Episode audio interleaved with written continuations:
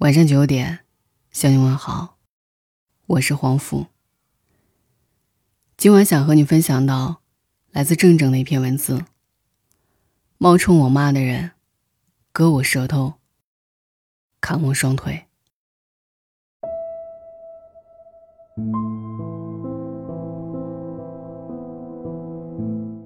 昨晚失眠，又看了一遍那部刘德华主演的《失孤》。影片里，华仔扮演的那位丢失了孩子的父亲，跨越了大半个中国，只为找到自己的儿子。他放弃了全部，从一个小有所成的商人，变成了一无所有、衣履阑珊、低三下四的给每个路人发寻人启事的中年男人。这个过程中，他受尽冷眼，甚至还要被人质疑，被殴打、责骂。让他险些丧命。就算是食不果腹，连个正经睡觉的地方都没有，他也要铁了心的走在寻子的路上，生怕错过了一次和孩子相认的机会。他说：“安稳的生活只会令他愧疚和不安，可每一次，他都是失望收场。最终。”也没有如愿找到自己的孩子，这难免让我记恨于编剧的残忍。可这个故事本身就来自于一个真实的案例，主人公不过是无数被拐孩子的父母的缩影，他们中的大多数人的余生，都只会像剧中情节这样活着，甚至更心酸。他们要不停的寻找、等待、内疚。当孩子被拐走的那一刻，就是家破人亡的时候。这部电影直观陈述了这种社会现状，让人无奈到无法反驳，只能让我对那些残忍的人贩子恨得咬牙切齿。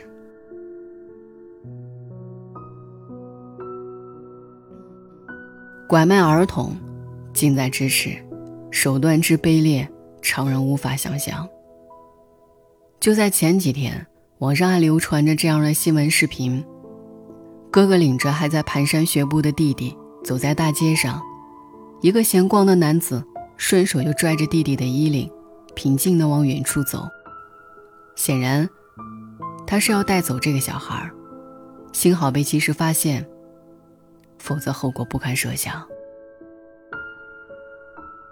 人贩子想偷孩子，除了是在家长没有防备的时候把孩子偷偷抱走，还有很多是在光天化日里，当着众人的面，直接把孩子抢走。穿着蓝色短袖的父亲正领着孩子出来散步，突然从他的身后走过来一个陌生女子，想要把孩子抱走。这位父亲立刻警惕起来，断定这个人就是想抢孩子的人贩子。正当他想奋力从人贩子手里夺回孩子的时候，可怕的事情发生了。一旁的路人突然全部涌向他，像是商量好似的。可他们并不是来帮这位父亲的，他们是人贩子的同伙。这些人把画面中可怜求救的父亲扑倒在地，殴打他，并且大声的叫喊着：“抓坏人了，坏人抢孩子了。”他们轻松的把这个想要保护自己孩子的爸爸污蔑成了人贩子，这样就不会有人来帮他脱困了。最后，这一帮可怕的人贩子合力把这个小孩从他亲生父亲手里夺走。带上了一辆蓝色轿车，从此不知去向，只留下一个叫天天不应的男人，眼睁睁的看着自己的孩子被抢走。这场人贩子设的局，其实是他们的惯用伎俩。刘涛曾经演过一个剧，里面就有一段，详细的演绎了人贩子。是如何一步步让家长失去戒心，再利用群众对事情的不了解，最后成功的把孩子掳走的。这段情节也同样是真人真事改编的。心如毒蛇的人贩子，扮演着热心肠的老奶奶，然后一脸慈爱的要帮手忙脚乱的刘涛抱抱孩子。然而一眨眼的功夫，坏人就带着孩子不见踪影了。找到孩子的刘涛想要把孩子抢过来，却被一个陌生男人拦住。接着，这个男人配合着那个抢孩子的老女人，扮演起孩子的父亲和奶奶。他们不停地向刘涛泼脏水，让围观的群众以为这是一场家庭纠纷，而不是犯罪现场。结果真的是，没有一个人走上来帮忙。刘涛就眼睁睁地看着这两个人贩子把自己的孩子给抢走了。这些事例任谁看了不会脊背发凉。讨论人贩子人多势众，并且每一场抢夺，他们都算好了不会有人帮忙。那么我们的孩子，真的时刻都活在危险之下。除了有计划、有组织的抢夺，还有很多人贩子，他们掐中的是孩子的软肋和天性。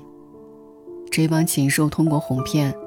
让无知的孩子上钩，然后顺利把他们带走。曾有外国志愿者做过如下的实验。采访者说：“你一天会跟小朋友叮嘱几次不能跟陌生人说话？”我每天都会跟我的小孩再三叮嘱：“如果我现在去找你的孩子，你孩子会跟我说话，还是直接抱走？”我还蛮确定他不会理你，但你可以试试。即使孩子的家长胸有成竹地说，对孩子的安全教育几近完善，孩子绝不可能被人贩子诱拐成功。可当志愿者仔细观察了下图中的女孩，并且准确地猜出了这孩子的喜好，他仅仅是牵了一条小狗过去，便很快地俘获了这孩子的信任。没过一会儿，孩子就拉着他的手，和他一块儿走了。同样的。这名志愿者用相同的办法对许多孩子进行了实验，结果都出奇的一致。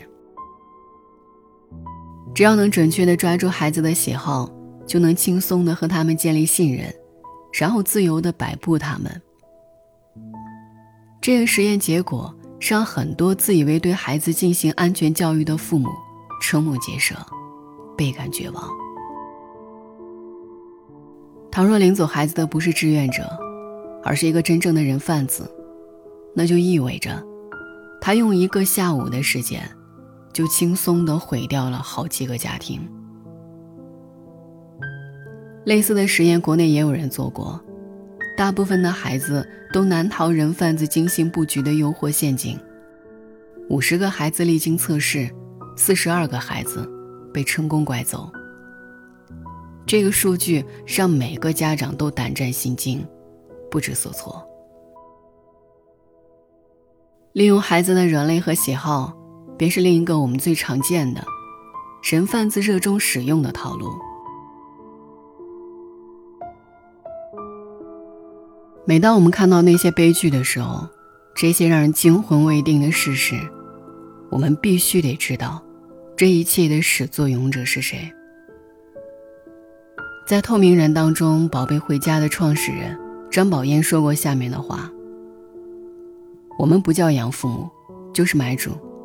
他们是一个非常自私的团体，没有买，肯定就没有人贩子了。他们才是拐卖犯罪的根源。那些买主才是罪恶的根源，才是人贩子乐此不疲经营着这门生意，丧失人性。”从中谋取暴利的推动者。张宝嫣说的另外一些话，也让人心痛之余，印象深刻。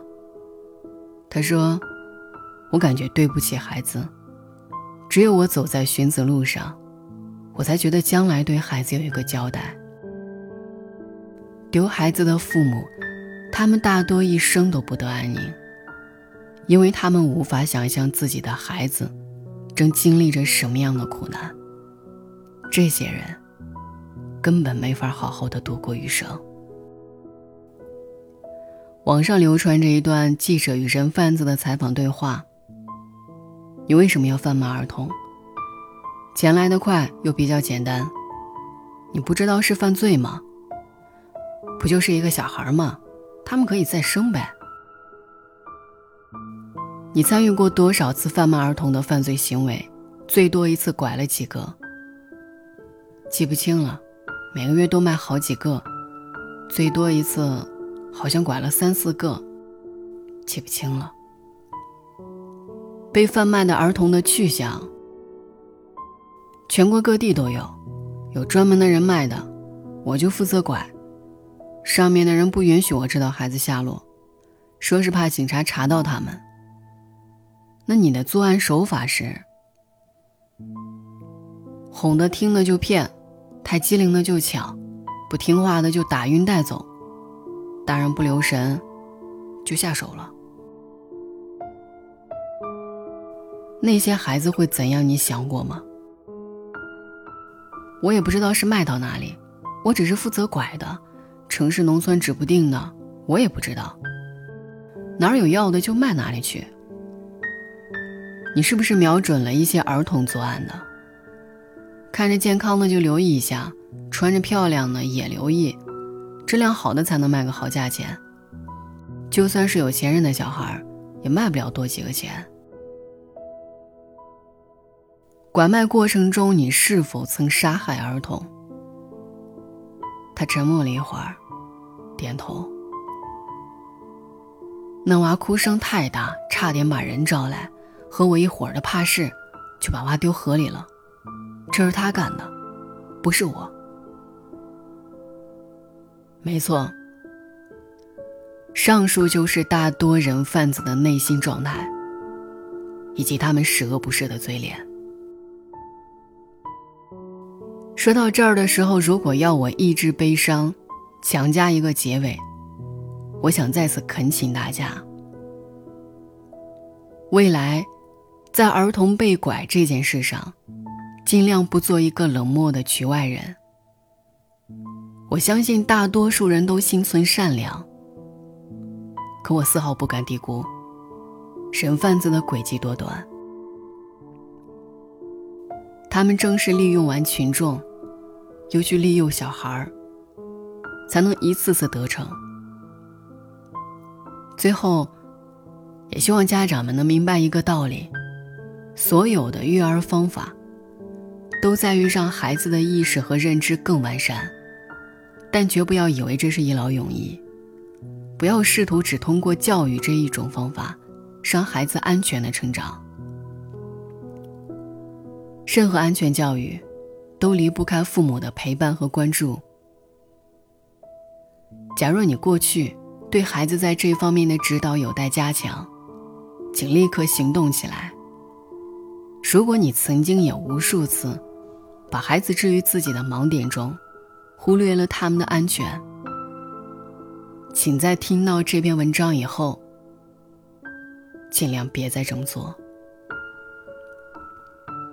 用那些志愿者们的话来讲，丢失的孩子，也许一百年都找不完。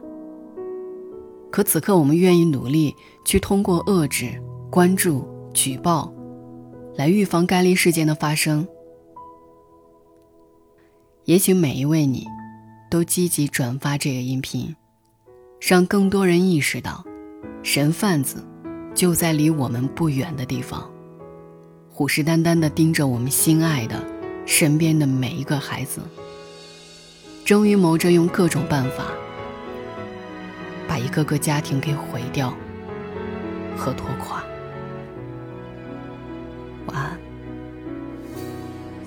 回家。的路，数一数一生多少个寒暑，数一数起起落落的旅途，多少的笑，多少的苦。回家的路，数一数一年三百六十五。数一数日子有哪些胜负，又有哪些满足？回家吧，幸福，幸福能抱一抱父母，说一说羞涩开口的情书，灯火就在不远阑珊处。回家吧，孤独，孤独还等待着安抚。脱下那一层一层的西服，吹开心中的雾。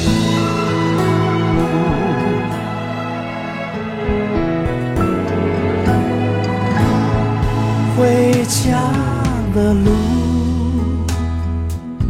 数一数一年快乐的次数，数一数一天脾气的起伏，什么？是贫，什么是富？回家的路，数一数岁月流走的速度，数一数一生患难谁共处，一切慢慢清楚。回家吧，幸福。幸福能抱一抱父母，说一说羞涩开口的情书，灯火就在不远阑珊处。回家吧，不，还等待着安抚，脱下那一层一层的西服，吹开。心中的雾，回家吧，幸福，幸福能抱一抱父母，说一说羞涩开口的情愫，